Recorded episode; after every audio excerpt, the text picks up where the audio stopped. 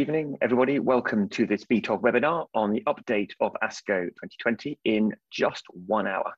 Uh, my name is Tom Newsom-Davis. I'm a medical oncologist from Chelsea Westminster Hospital and delighted to be uh, Vice Chair of BTOG and your host, ladies and gentlemen, uh, tonight. Um, so, uh, first thing to say is we thank our sponsors of BTOG for helping support this webinar series, particularly important in an ASCO update to say that they do not have any role whatsoever in what is planned or what is presented as entirely independent, as you might imagine. Uh, BTOG is an organization we, we love dearly, um, as indeed we do Dawn and Gina, who run the show. So if you'd like to be in contact uh, with us, here are email addresses and website. And if you're not a member, why on earth aren't you a member? Please do sign up. Um, so we would love you to submit some questions. We try to rattle through the presentations reasonably swiftly and then have about 15 minutes for questions and answers.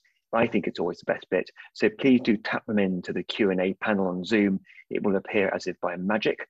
Um, and then you can send your uh, feedback and in return you get a shiny certificate of attendance, which is all recognized by the RCP, if that's the kind of thing you like to do. So here is our uh, agenda and our panel uh, and our three speakers covering immunotherapy for lung cancers, mutation-driven non-small cell lung cancer, adjuvant, neoadjuvant, and locally advanced.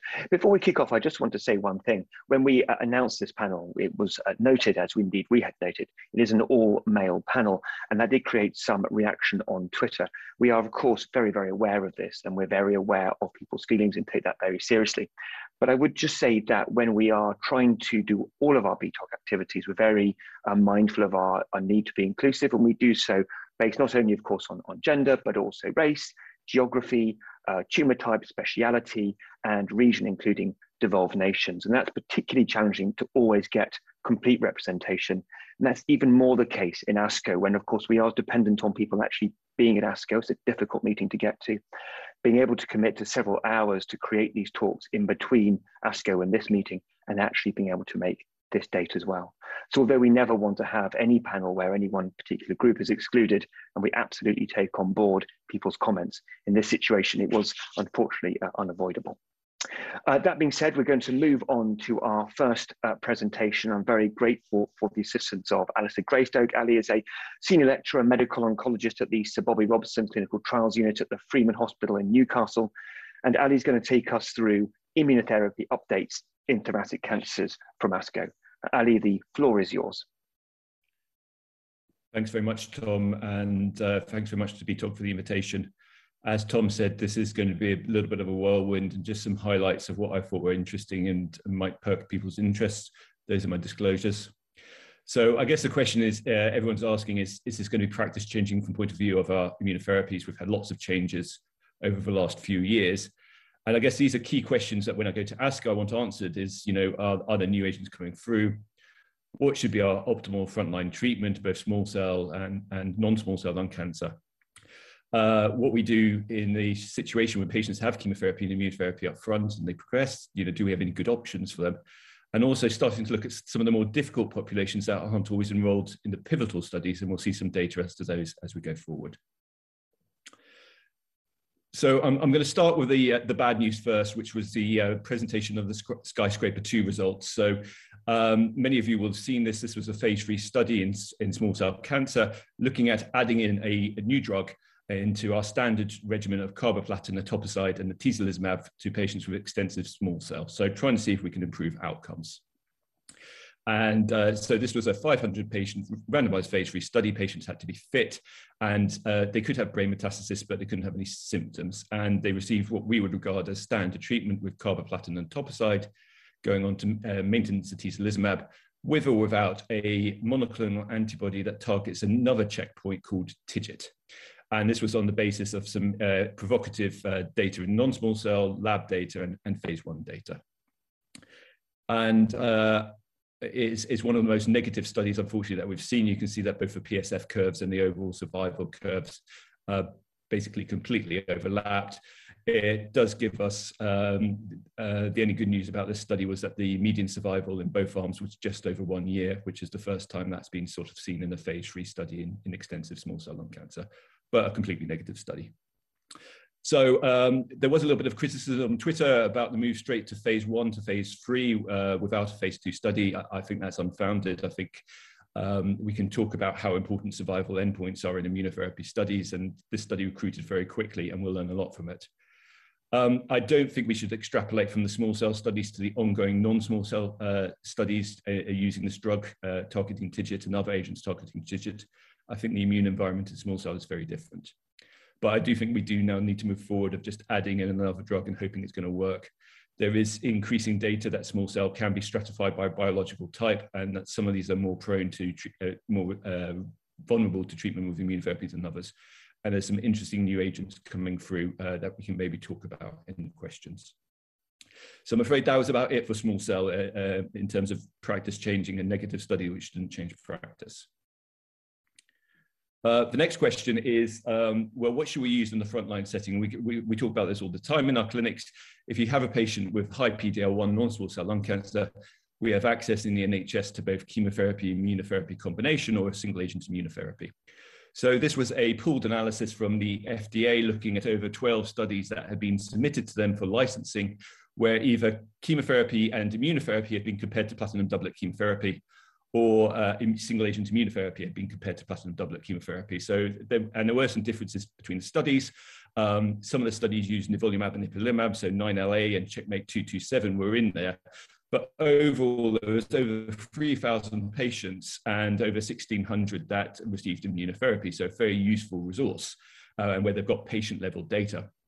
Not hugely representative of, of our real world population. So it was uh, uh highly biased towards males, 65% males, very little in the way of people over 75, only 11%, and very Caucasian driven. But uh, taking all that with a pinch of salt, you can see that overall there wasn't any difference statistically in um, overall survival, uh, hazard ratio close close to one, uh, uh, slightly higher uh, with um, the medians of a couple of months.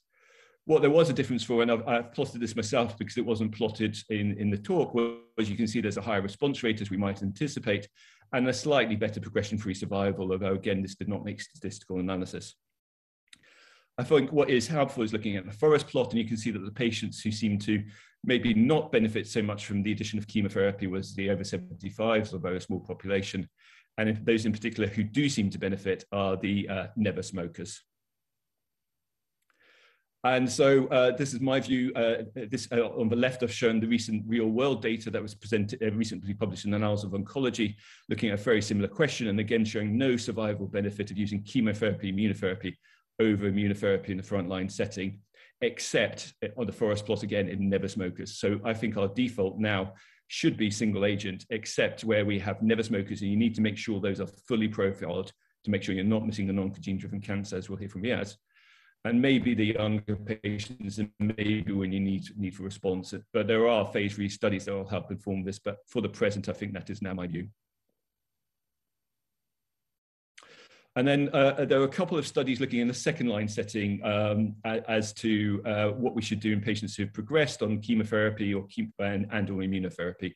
I'm going to show one of them, but I'll highlight the data of the other one. So this was a, uh, a randomized phase two, um, a relatively small study, just over 100 patients. And this was conducted within the uh, lung map study, which was a bit like our national lung matrix study, where they were looking for personalized therapy. But if you didn't have a personalized therapy, uh, then you could go into this arm where you were randomized either to investigator's choice or to treatment with pembrolizumab again, so immunotherapy again, and uh, a monoclonal antibody against VEGF, ramucirumab. Now, there were some imbalances uh, which you can sometimes have uh, in when you have a relatively small study like this, so um, both performance status, PD-L1 and tumor mutation burden all did favor the uh, investigational arm. So we do have to bear that in mind when we're looking at these results. And to be this, you had to be fit and you couldn't have had early progression on either chemotherapy or immunotherapy. So they were getting rid of the worst population. So uh, this study did meet its uh, survival uh, endpoint. You can see an improvement in median survival by three months with a hazard ratio of 0.69, which I think is, is certainly interesting. Um, you can see there the standard of cares that were received. So a number of patients received ramucirumab anyway, but in combination with chemotherapy, docetaxel, and that's the sort of standard American second-line treatment. and then a few others, but also do know that six patients didn't receive any treatment at all, just went on to best supportive care in the non-investigational arm. Interestingly, there was no difference in, in, in, response rate between the two arms. You can see the response rate was at 22%. Um, duration of response, however, was longer in the arm with immunotherapy, and I've shown you there on the right the progression-free survival curves, and you can see that's maybe this is all very driven by the tail, you know, 10 or 15% of patients who are still responding to the immunotherapy. So um, what does this mean? Well, uh, there I've done a little table showing you the response rates, the progression-free survival, and overall survival of this study, the investigator choice, the other post-IO study that was presented using another, like an oral anti-angiogenic, and also some real-world data using nintedanib and docetaxel. And I think uh, what's interesting is that the first and third do seem to have improved survival, but actually, if you look at response rates, they're all relatively high and relatively similar, and higher than we would standardly anticipate with things like chemotherapy um, in the pre-IO era. However, it's very difficult to know who these people are, what their previous response rate was to immunotherapy, how long they had. Um, and, and so to me, I think the best treatment is still unclear. Uh, I think the, the main thing is that when we're talking to patients about nintedanib docetaxel, we can say that response rates do seem to be better than historically, but I feel I still feel that this is a space where we don't quite know what to do and we, we still need better treatments. And then I'm going to spend just a little bit of time on some uh, two a couple of studies looking at uh, difficult populations. So this was an updated study called the Atezo Brain. So this was looking, uh, it's, again, it's a relatively small study, uh, treatment naive non-small cell lung cancer, untreated brain metastasis, um, any PD-L1, but ha couldn't have an EGFR or an ALK. So this was a 40 patient study. Um, they, they couldn't have any neurological symptoms, but they could be on DEX and anticonvulsants up to four milligrams a day. And they were treated with carboplatin, pemetrexed, and atezolizumab. And there was a number of endpoints, including safety, progression-free survival, etc. So um, I have included the baseline data for, for, trials, but actually, if you look at it, this is this was a pretty good real world population, at least for a trial. So most of them were patients with performance status one, and on average, they had five brain metastases. So this is not a super selected population.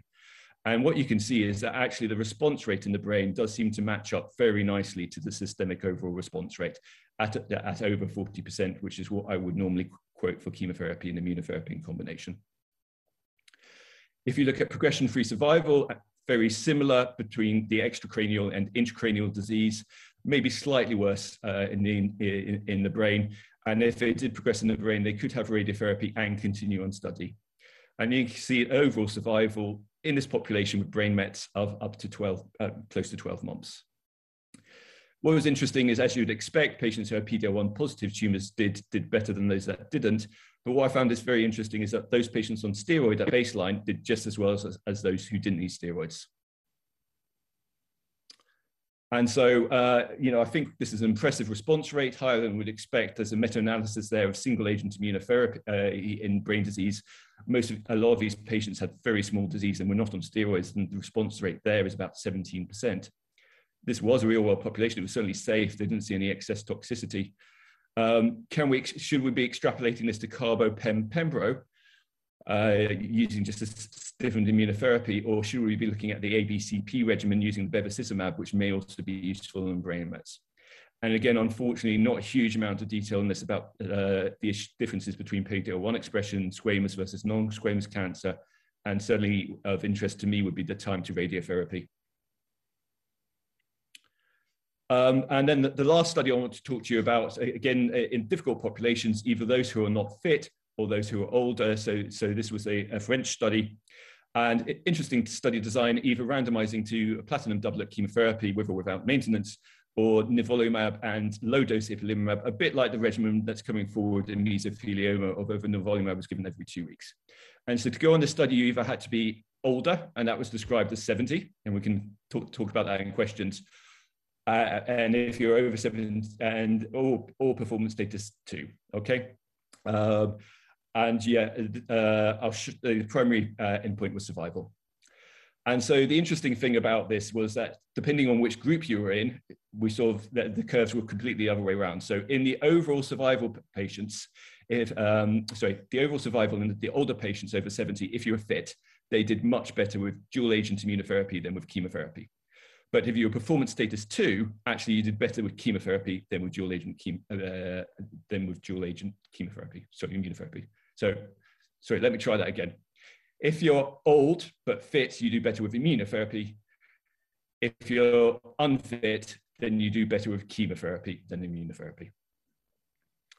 And uh, you know, this leads me to reflect on the performance status two population, which is really challenging and trying to work out whether we should treat these patients with immunotherapy or not. And you know, we've previously seen the PEPS2 study in the UK. So here I've shown an Italian study which was in performance status two. And what was interesting in the patients who were performance status two due to comorbidity, they actually did really well with immunotherapy. But if you're performance status two due to tumor burden, then you do really badly. So maybe not all patients with performance status two are the same. So in terms of difficult populations, uh, I think we can consider giving chemo IO in patients with brain mets, even if they require steroids and if we're allowed. Older patients with cancer can do really well with immunotherapy, even be it single agent or combination. There was a really nice presentation I've included for, for purposes of time from Notch, looking at pre-existing autoimmune disease and chance of flare, and I'd advise you to look at that. Uh, you can have an informed discussion. But patients who are performance status two, it really does remain a challenge and it may depend on why they're performance status two. So overall, in that quick whirlwind, I think I would describe ASCO 22, 22 for my patch of immunotherapy in stage four as not really practice changing, but it probably has, has helped refine my practice. Thank you very much, and back to Tom. Ali, thank you. That was magnificent, and you get uh, a gold star for being under 15 minutes. And I asked my fellow panel members to take note of his efficiency. Um, so there's lots of uh, things which have cropped up to my mind. There's some questions rocking up in our Q&A box, so keep on sending them through. The very best uh, and maybe the very, very worst will be selected for discussion. Uh, we're going to move on uh, to Riaz Shah. Riaz is a, a, consultant medical oncologist, friend of the show, friend of BTOG, uh, and great support of our organisation. He's a medical oncologist in the uh, beautiful Kent Oncology Centre, and he's going to tell us about mutation-driven non-small cell lung cancer. Uh, Riaz, take it away. Thank you, Tom. Welcome, everyone. My disclosures.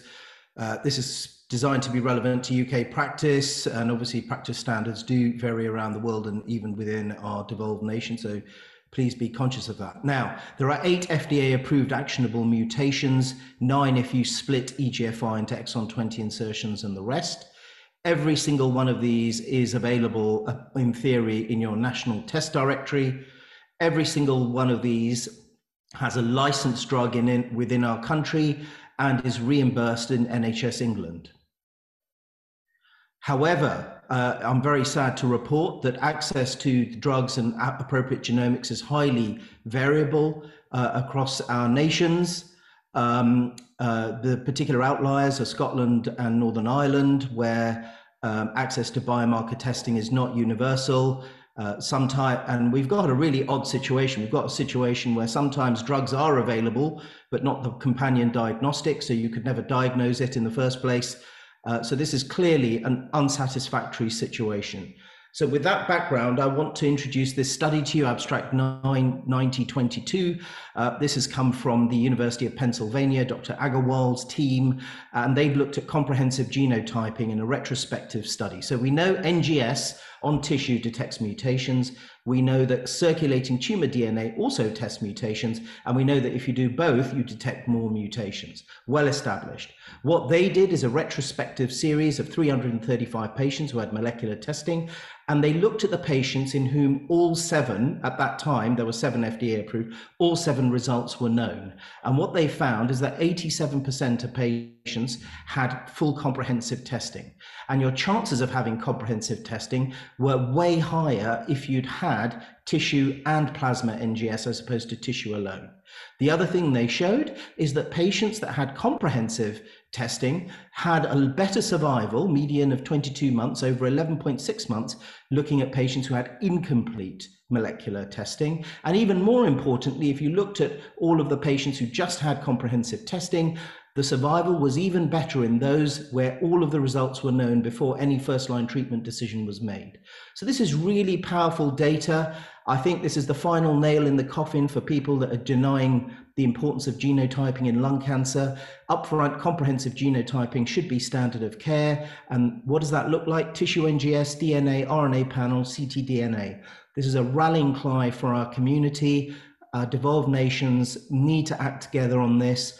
And even in NHS England, where the GLHs are established, reflex testing is not standardly available. There are huge disparities. And this is the only thing I want you to remember for what I'm saying. And GLHs have medical directors who are responsible for delivering this. Uh, so if you're not getting reflex testing at your center, you know who to talk to. Right. You don't need to remember anything else that I'm talking about. Let's talk. I'm going to whiz through a few things very quickly. So, EGFR, what happens after osimertinib? Well, we know lots of things happen, very complex acquired resistance pathways, new on target mutations like C797S, MET amplification, small cell transformation, chemotherapy, um, I want to introduce this study to you, the Chrysalis 2 study, using a bispecific MET EGFR antibody called amivantamab and lazertinib in patients who are progressing after osimertinib and chemotherapy.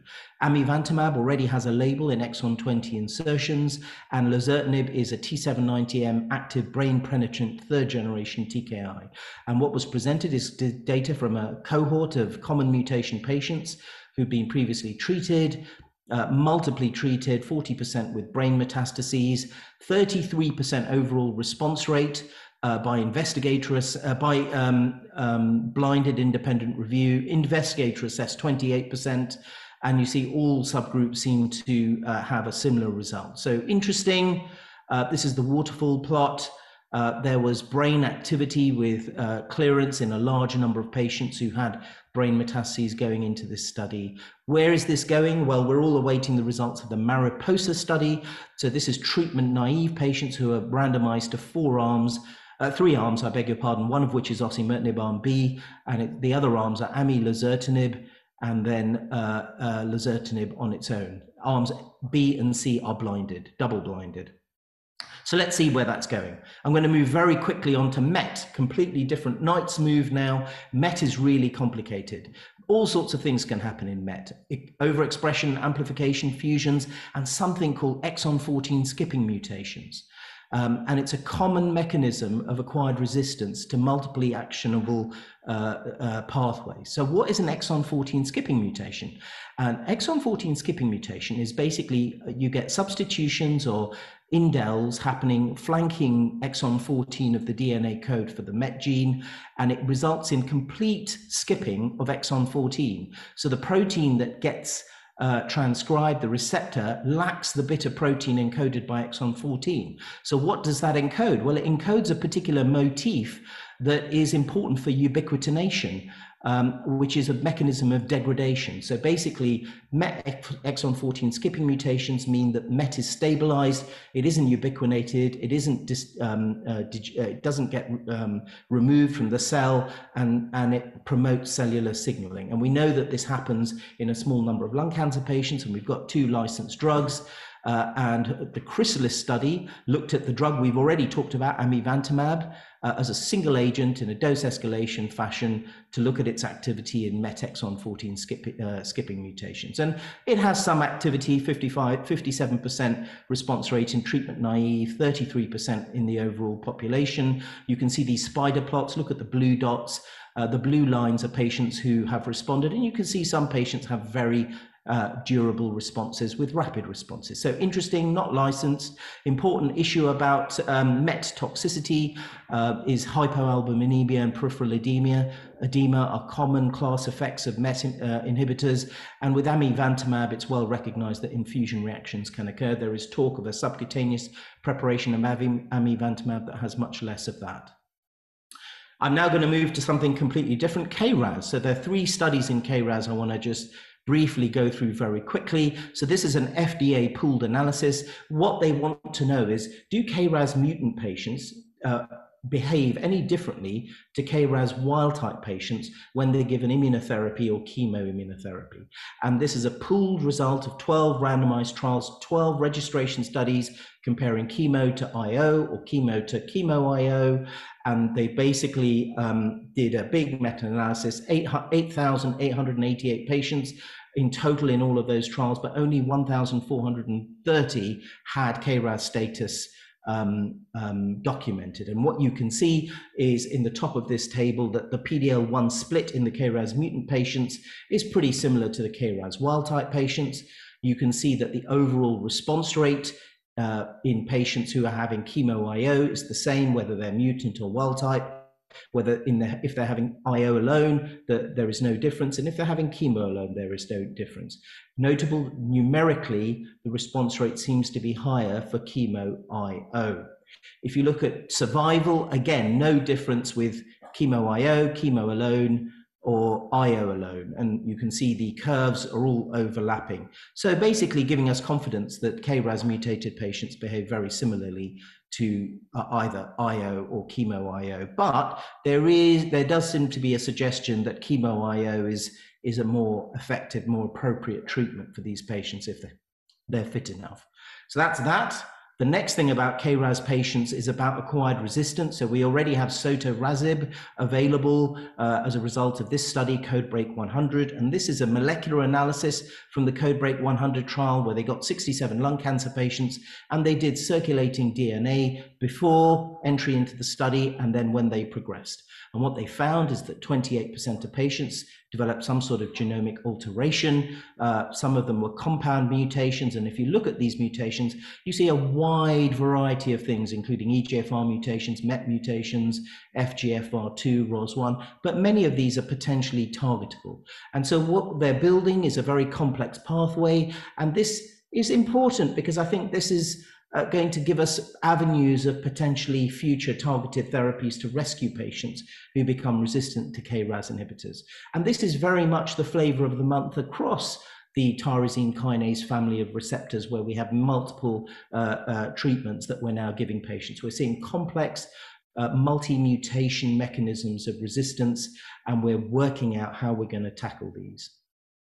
So um, in, in the future, we may be able to deliver personalized approaches to overcome resistance. And ctDNA technology is going to be key to delivering this degree of complexity due to the difficulties of tissue acquisition. The last thing I'm going to talk about in uh, uh, KRAS is a new G12C inhibitor called adagrasib. We already have sotorasib or sotarazib, whichever way you want to pronounce it. This is a uh, drug that's given uh, BID in capsule form, you have to be fasted, and the data is very similar to sotorasib. Uh, response rate 43%, rapid responses within 1.4 months, median duration of response 8.5 months. So it all looks very interesting. But what was nice about this is they had a bit more Uh, uh, clarity on intracranial response. So intracranial disease control rate was 85%. From the CodeBreak 100 study, sotorasib 88% was presented at World Lung last year. So it seems like we've got two drugs now that are potentially very similar. So KRAS patients respond to IO or chemo IO probably favors chemo IO. Multiple mechanisms of acquired resistance are now recognized, and some of these may be potentially actionable, and adagrasib is likely to be uh, approved in the future. And the last gene I'm going to talk about is this one, NTRK, the holy grail. So we have entrectinib and larotrectinib approved uh, for this um, uh, rare subtype of lung cancer. We had updated results on both. So this abstract is giving updated efficacy data on entrectinib, uh, 150 patients. Uh, the BICR response rate is 61%, and it's 54, 25, and 70% NTRK one, two, and three, respectively. Uh, the response was independent of the number of previous lines of therapy. Median duration of response 20 months median survival 37 months, intracranial response rate 69%, and manageable toxicity, so treatment related adverse events leading to discontinuation 7%. So entrectinib very active. Another abstract looked at larotrectinib, Um, this is the one that we have on label, 100 milligrams twice a day, much smaller number of patients, but very similar data. Response rate of 83%, median overall survival 41%. No treatment related adverse events leading to discontinuation. So very interesting there.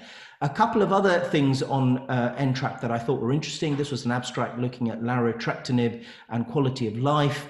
And uh, I'm told uh, reliably that these curves imply that patients who were given larotrectinib had rapid and sustained quality of life improvements. And I've no doubt that that is indeed the case. And then this last study, which I think is really interesting, is a retrospective review of the Flatiron database. So this is a massive US database of real world data patients. And they looked at all the patients that had TRK fusions and split them into patients that actually got a TRK inhibitor and those that didn't get a TRK inhibitor. And those that were treated with inhibitors had a median survival of 39.7 months, very similar to the updated efficacy data from Laro and entrectinib, versus those who had had the fusion but didn't get treated 10.1 months. So, really important. It means if you find these patients, you can dramatically turn their lives around by treating them with a TRK inhibitor. It's critically important to detect these patients. We must find these patients. If you don't look, you will not find. Most of us are using RNA panels to detect this. They have very high failure rates, and we need to work very hard to reduce those rates. Uh, and there are well recognized systems to try and achieve that. So, in summary, this isn't really personalized medicine. This is about making a correct diagnosis and starting patients on the correct treatment. And that's all I've got to say. Thank you. Well, that was magnificent, Riaz. You get two gold stars because uh, you did it in less than 15 minutes. This is this is unheard of. Um, uh, and I think you're right about, about both the presentations so far, which there's lots of stuff there, and it may not be practice changing, but I think practice refining is definitely the word of the day, um, along with ubiquitinization, which I can't say.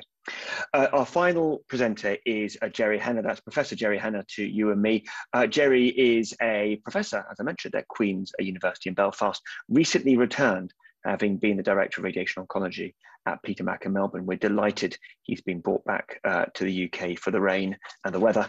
And Gerry's going to update us on adjuvant, neoadjuvant, locally advantage. I think is probably the area in lung cancer where the really exciting data is. And so, Gerry, uh, take it away. The floor is yours. And don't forget to turn your camera on.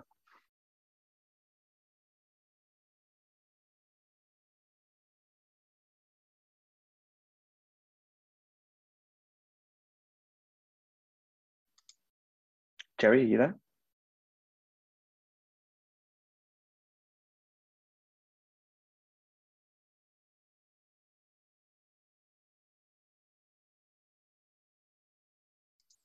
Hang on one second, we're just going to try to rescue Gerry. Matt, I think Gerry's struggling to, there we go. There we are, that's great. Thank Lovely. you very much. Thanks, Tom, and thanks for welcome introduction too as well. Now, hopefully the 15 minutes will only start from this point, not before. And thanks for asking me to do this uh, presentation on adjuvant, neoadjuvant, non-small cell. Those are my disclosures, none of which are relevant to today. Uh, and we're going to just talk through those three topics, starting off, of course, with uh, uh, adjuvant. Before I do that, I just want to just show this lovely timeline, which I borrowed from Dr. Patel from Northwestern University. That really is a lovely summary of where we've come from uh, over the last uh, two decades in, in lung cancer. I thought it was one of the nicest slides depicting the progress we've made, but how much is expanding and exploding in our world and how hard it is to keep on top of everything, as, as you've seen from some of the uh, previous presentations. So looking forward, Here's ASCO, and we're looking forward with neoadjuvant therapy, if you don't mind the uh, association.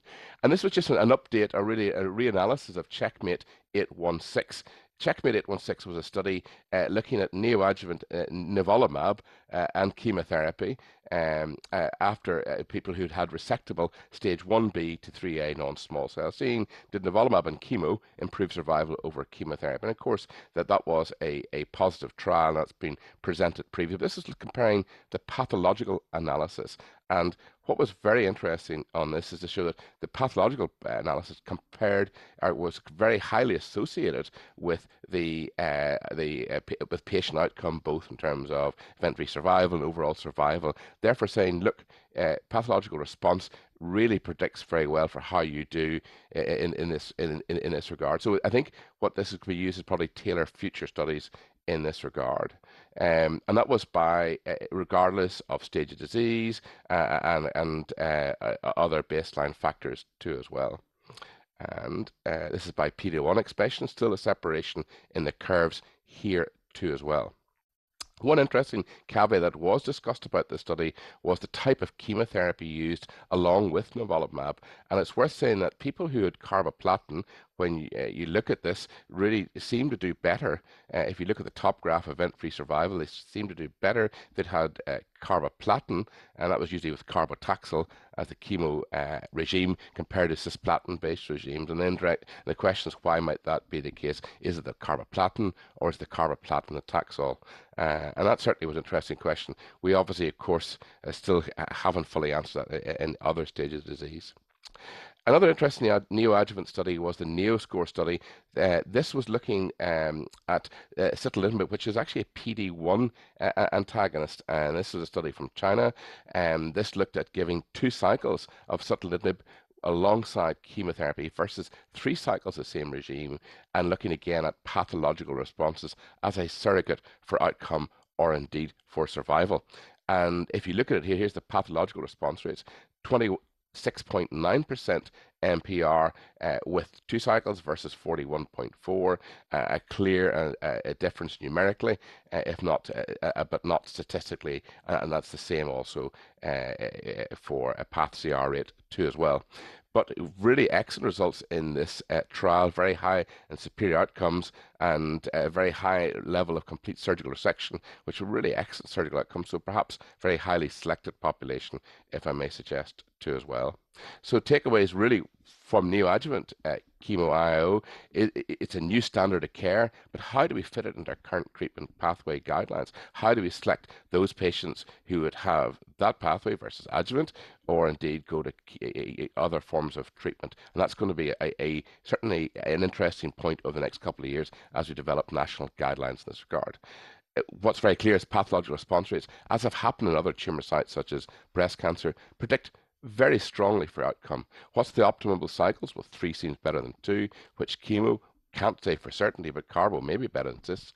And what about the use of adjuvant IO afterwards? We just don't know that. And can you add in radiation to increase response rates? Perhaps more about that uh, later on. Uh, now, looking at uh, back at adjuvant, this is looking back to the beautiful city of Chicago, and um, this was a, a, very interesting adjuvant study to me. This looked at concurrent chemoradiation with platinum doublet chemotherapy, and patients were randomized to receive either nivolumab alone or indeed nivolumab alongside ipilimumab. And you can see this, the trial design as presented. This was a North American study by Durm et al and uh, the endpoint was 18 months progression-free survival. And there are a few other secondary endpoints on this. The really disappointing thing here is Uh, you know, intensifying the immunotherapy by adding ipi with nivo hasn't improved outcomes and both for progression-free survival and overall survival. There was no difference in, in, either arm. Some suggestions as to why that might be. One is that the nivo arm alone performed really well and certainly seemed compared very favorably to the PACIFIC data too as well. Um, but again, it may not, although you can't really technically compare these lines because it was a phase two study, I don't think this you'll see that in a phase three study near us anytime soon. Um, this now is looking at the uh, PEARLS Keynote 091 study by our wonderful Mary O'Brien from the Royal Marsden. And this again is looking at stage 1B uh, to 3A non-small cell, completely resected, um, and then uh, uh, randomized to either pembrolizumab uh, three weekly for 18 administrations or placebo. And you'll have seen this presented, this data elsewhere.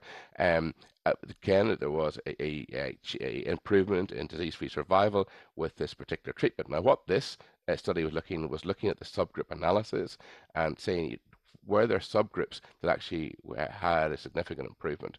Uh, and the outcome from the study was that really that Pembro adjuvantly increased disease-free survival regardless of the type of surgical resection you had, regardless of the degree of lymph node involvement or your tumour size, and indeed regardless of type or extent of neoadjuvant chemotherapy. So really, again, suggesting the use of adjuvant pembro in stage 1B uh, to 3A if completely resected, and if they, if recommended, that they've also had adjuvant uh, chemotherapy too as well. Uh, just a tiny poster came across, quite a curious one. This is icotinib. Uh, it's a, a, a, a, um, a, EGFR inhibitor made by uh, a Chinese company, and this is just a early phase one. But just to say, we've already had obviously ADAURA, but there will clearly be a number uh, of uh, more later phase studies of other TK inhibitors coming in that space of uh, adjuvant therapy in, in mutation positive non-small cell lung carcinoma. It's one of my adjuvant takeaways. A single agent immunotherapy may be enough. There is seems to be no benefit by combination therapy so far, but it's a phase two. Pearls confirms a subgroup across uh, benefit across subgroups, and other adjuvant TKIs are on their way. A few little reflections that came in some of the discussions is what about the timing of perioperative IO? Should it be neoadjuvant? Well, benefits are early you can get rid of micrometastatic disease early. That may change the dial. You have better uh, an increased usage of IO because everybody generally gets it. Most patients complete and compliance is good. And you also can then find out more about how that patient's going to fare in terms of prognosis, as we saw earlier. Pathological response could also guide further intensification of therapy down, down the track.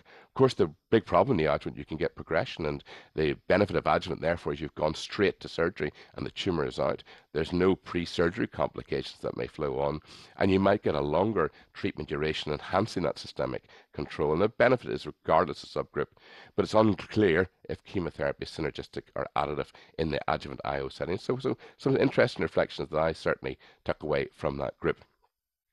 Or might you have both? That might be also the direction of travel too as well. Now, bit something of the night, as I say, both with surgery and radiation, and of course Chicago at night time down the river, really beautiful uh, uh, scenery. But a few curious studies. This was a early phase study by Ori et al. And this was looking at giving induction pembro with PET-based uh, hypofractionated radiotherapy. Quite a curious dose, 48 gray and 20 fractions, followed by adjuvant pembro by 36 weeks and uh, comparing that to thoracic radiation with carboplatin uh, followed by uh, uh optional adjuvant systemic therapy of your choice. Now, we didn't get good outcome readings from this, but the, what we did was get feasibility, and I think you'll see this type of approach being used in chemoradiation studies, but with hypofractionation, it's quite unique to see, and I just wanted to include to flag that that is coming down the track here was another very curious hypofractionated study again from this is from North America, and this was looking at uh, comparing really giving Durva alongside 60 gray and 15 fractions, which is much more hyperfractionated than we use here in the UK with our 55 and 20 regime. Uh, compared to giving Durva alongside 60 gray and 30 fractions.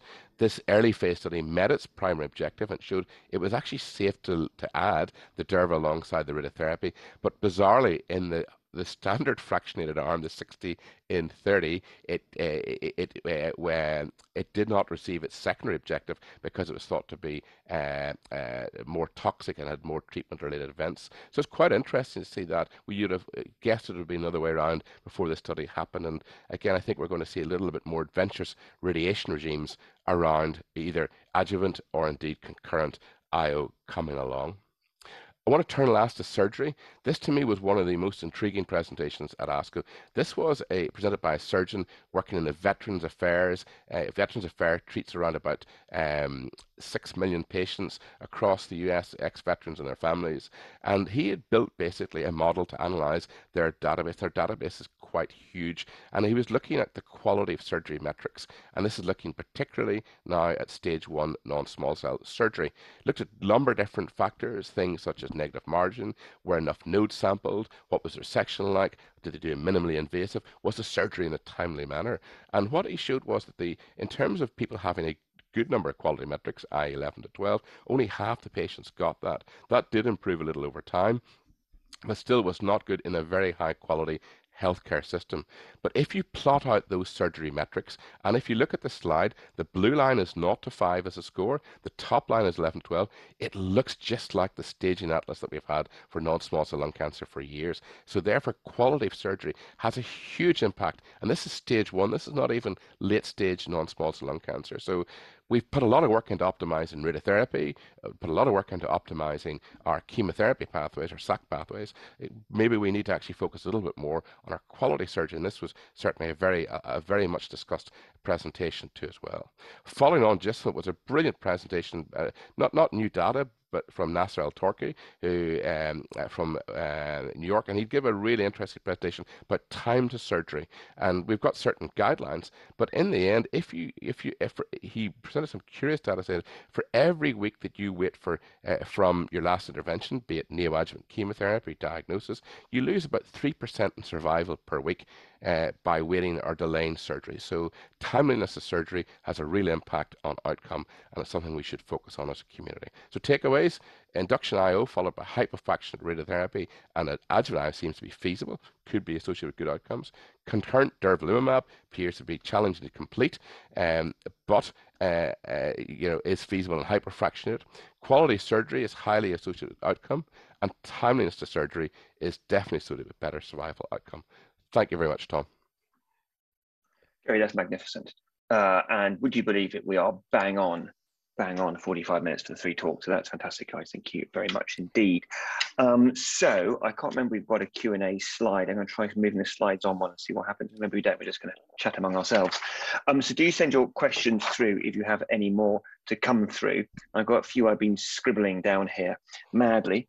So the first one, Ali, is going to go to you, but I'm actually going to ask all of you guys um, in kind of in sequence, but do please feel to, to chip in. Um, Ali, the TIGIT study, the very thing you opened with, the with a lot of excitement about combination immunotherapies. We, we know that single agent Pembro can be fantastic, um, but it's not for everyone. It doesn't always work. TIGIT, another inhibitory pathway, inhibit that as well. There's a close association with PD1 and PDL1 pathway. Um, very negative study. There's also been a press release of a TIGIT um, uh, and a TZO study in non-small cell, which is negative progression-free survival, though median, but we don't know, which is primary endpoint, we don't know overall survival.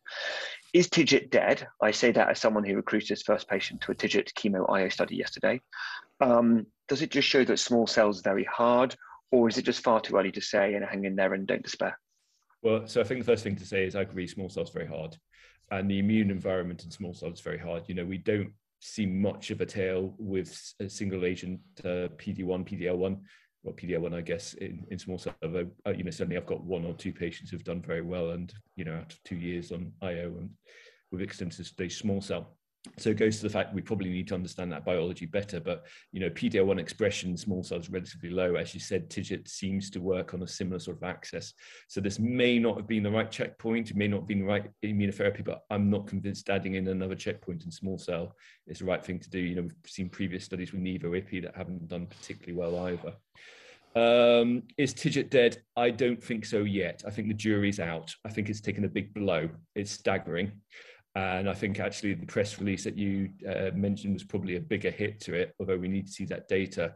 But it doesn't marry up to the um, Cityscape 2 that we saw at ASCO last year or the year before that showed a, a big improvement in progression free survival by adding it in in the high PDL1. So not dead, but weakened on, on level one on non-invasive ventilation. Tom, um, if I can come in, it was probably, it yeah, probably, please do. probably was the most probably the most negative feedback I ever saw from a, a, presenter about his own drug. He was quite clear; it definitely was of, of no benefit whatsoever. And it kind of yeah. it was quite stark. Not even in subgroup analysis, his answer was no to every question. Yeah. It was quite quite astonishing for a meeting, you know. Yeah, yeah. that's true. um, you're absolutely right, Gary. And, and Riaz, I wonder if I could pick up on something. So Ali alluded to the fact there was some criticism on in the uh, discussion and sometimes on a bit of social media afterwards that this was a phase three study without any phase two data, the small cell. Um, maybe they should have done a phase two to save um, money, but most importantly, save, save patient recruitment to a trial that is not going to be effective. But then we've had lots of studies like the non-small cell where you've got a positive phase two, but actually the phase three doesn't pan out. Should we be doing phase twos always before doing phase three? Is it justifiable to go straight to a phase three? What's your thought on that? Yeah, it's really interesting, isn't it? Um, I don't really have a view on it. I've always intri- I'm intrigued that uh, you know there are licensed drugs out there now in small molecularly sub-targeted NTRK's a great example, based on you know no randomized data at all. Um, so at one level, we accept very early phase, if you like, data in certain situations, and in other situations, we change our goalposts and say we want big randomized phase three studies. I, look, the TIGIT is really exciting. I think everyone just needs to keep calm and just see the data as it comes out because uh, these trials, yeah, they're running, but actually a lot of them are close to accrual and we're just waiting for readouts. So I think um, it was the the the um, uh, what Alistair said about Cityscape and the high PDL1. I mean, it was a profound difference. Um, and so uh, it would be shocking if that didn't uh, translate into some sort of phase three bigger trial difference. Yeah. It would really it would really kind of raise doubts about phase two studies in tertiary centers of excellence and are these patients even representative of lung cancer patients at all? Yeah, that's very helpful. Uh, we're now going to move to one of Gerry, one of your uh, sub subjects and areas of questions coming about that. So um, we saw an update in Checkmate 816, which I, I, think is one of the most important studies for a long time. I, I, as I say, it's a paradigm shift. We must always say paradigm shift as often as we can.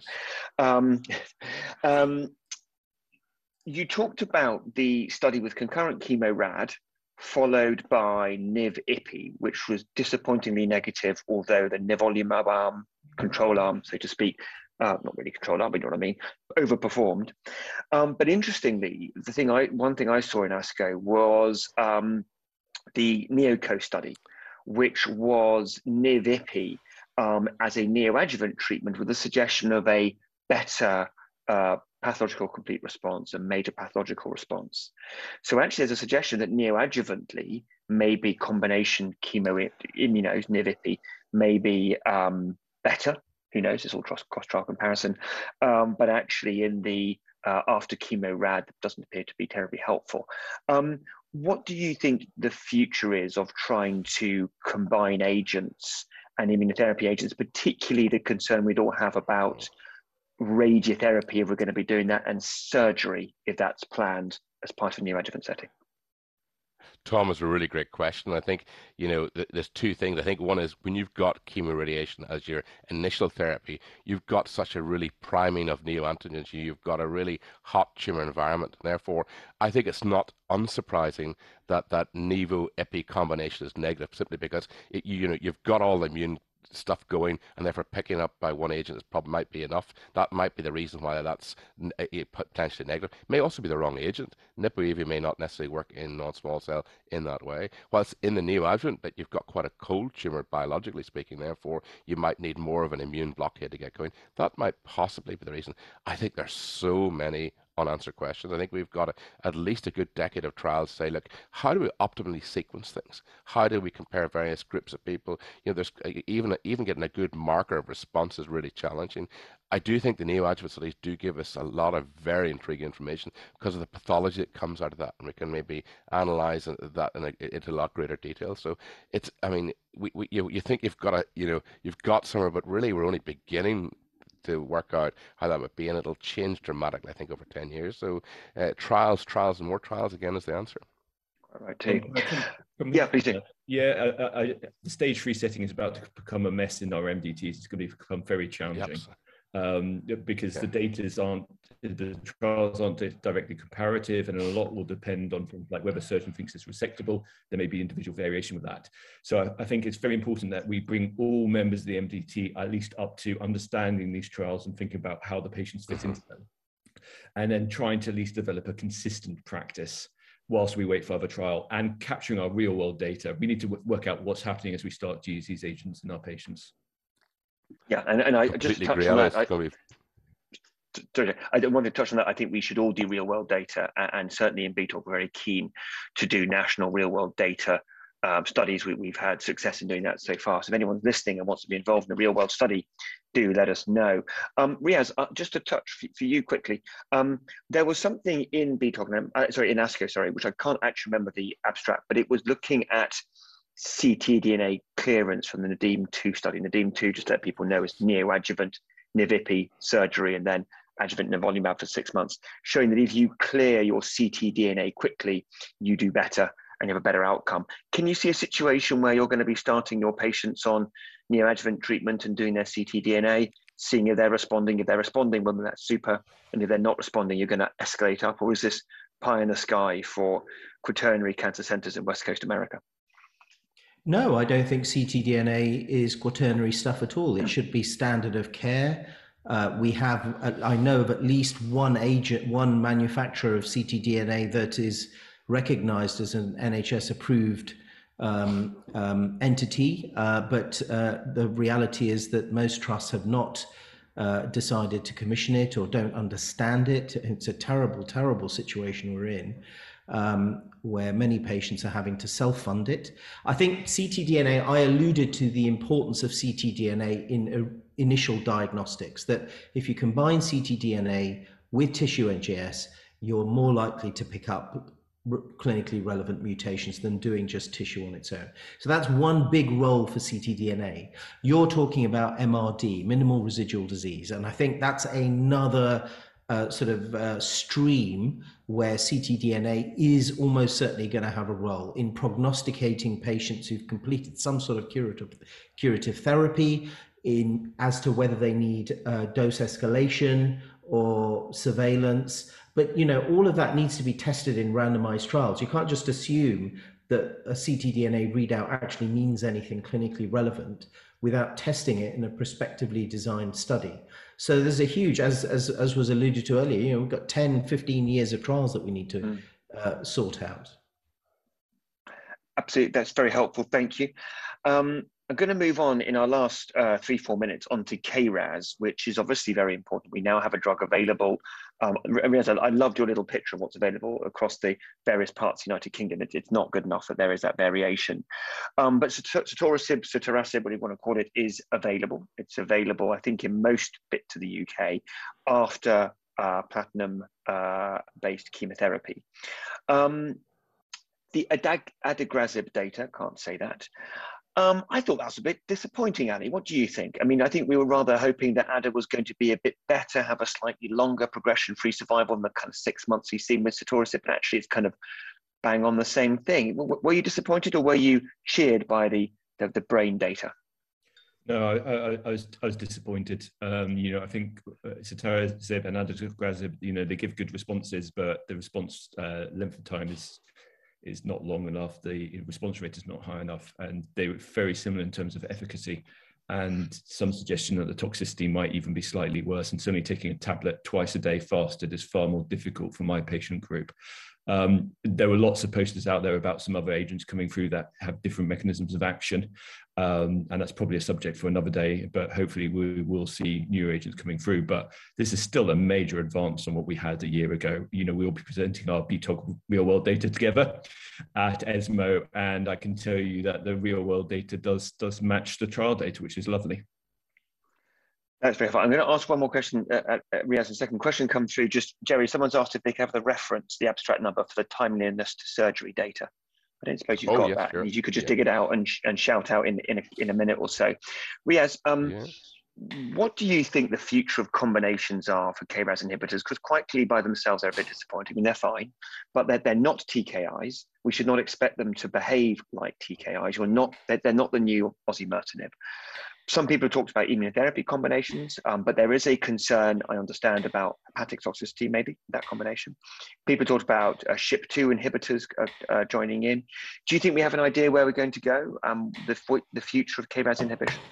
So I think I think right now the focus is going to be to because there are different classes of inhibitors. So these two inhibitors, adagrasib, sotorasib, are off inhibitors there are on inhibitors, there are other inhibitors that are being developed for different uh, uh, KRAS uh, mutations, different allelic uh, uh, subtypes of KRAS, and there are even pan KRAS inhibitors that are in clinical trial development, like Boehringer have one. So, and there's a company called, I think it's called Regeneration Medicine, that has some really cool KRAS inhibitors. So, um, what we need to work out first is are any of these better? Is an off in, on inhibitor actually better than an off inhibitor in real clinical practice? Does it offer anything over and above sotorasib and or adagrasib? So I think that's going to take us two or three years to work that out, and then we need to work out combinations. whenever you start combining drugs, it's always overlapping, you know, particularly TKIs and immunotherapy, you know, overlapping toxicities, renal toxicity, hepatic toxicity, pneumonitis. So, you know, there's a huge journey. We're only just, we've taken one step and with adagrasib, half of another step. That's it. Uh, there's a long, long way to go. It's hugely fascinating and such a common mutation in lung cancer. Yeah. You know, yeah, we've definitely. got so many patients with KRAS mutations. True. Um, last question, just, just to the, the, person who asked about the um, the reference for timeliness, it's a Khorrami. Um, I think Gerry's just put in. Uh, sorry, sorry, uh, Altorki, A L T O R K I, uh, was the lead author ASCO 2022 um, and you can find that on the ASCO website. Last yeah. question, Jerry, to you, and then we are then we I think we're out of time. Atezo brain, the, the data that uh, that Ali showed us. Brain metastases in lung cancer so common. Often these patients excluded from clinical trials, um, often from a Blueteq form, certainly in, in, in England um, and Wales, often excluded from treatment if they're symptomatic. What did you take home from that? Would, would, if you had a patient with a brain metastasis, does that give you reassurance that chemo IO is going to be uh, an effective treatment? And how do you uh, involve your neuro-oncology team in your patients with brain metastases? Yeah, that's a really tricky one, Tom, because it, we don't have a good treatment paradigm here. And the, one of the other problems is obviously in the radiation side, we've made a lot of progress with stereotactic radiosurgery, and we could get really good local control. One of the problems is obviously combining stereo with with IO. We get a we, we you can get a lot of enhanced you know intracranial toxicity, and that's the challenge. You know, if you've got somebody with you know asymptomatic brain mets, they're small and they're doing really well, and they atezo chemo, you may well keep them going in that. And that there's I don't think you have a cut point, but if you you've got a you know at risk metastases or heavy you know somewhere near an area that could go wrong, and you know they're not on drug, you might get the SRS in before you do treatment. So I don't think we know how how to sequence those patients, but you know just to bear in mind that SRS is a really good treatment for it, particularly if you've got only two metastases inside the brain and we don't know. Of course, we've really moved away from whole brain radiotherapy. It's almost a thing of the past, particularly in non-small cell. Still use it occasionally in small cell, but I think again with with this really big improvement with IO, you know, really being very effective inside the brain, we may see a real fall away in radiation use uh, in that sense. But don't throw the baby out, out with the bathwater, you know. Yeah. Definitely never do that. I think that brings us to the end. Matt, if we could just move on to our last slide, just with the details of upcoming um, BTOG webinars. I'd like to thank uh, my colleague uh, Ali uh, Greystoke, Gerry Hanna, and Riyaz Shah uh, for all their work and effort. It's Herculean to do this. It's very difficult to try to pull this data together. So I'm extremely grateful uh, for them for doing so. Our next webinar is in September. So you've got a, a couple of months off, guys, to enjoy the, the weather. And that's going to be the World Lung and ESMO updates uh, which uh, a certain Professor Popat is going to uh, be hosting. Um, we very much hope everyone online is going to be joining us for the BTOG summer meeting, which is about two weeks, weeks away. Um, so please do uh, come along to that. I think it's going to be fantastic. Uh, there you go. You can still register, um, and you've got dates there. And we've also got the mesothelioma um, essential update, uh, which is in uh, when is that? That's in December. That's, that's a while away yet. Um, so have a look on the website. Have a look at those. Um, thank you all uh, for joining us, and we hope to look forward to seeing you in a couple of weeks at BTOG 2022. Bye bye.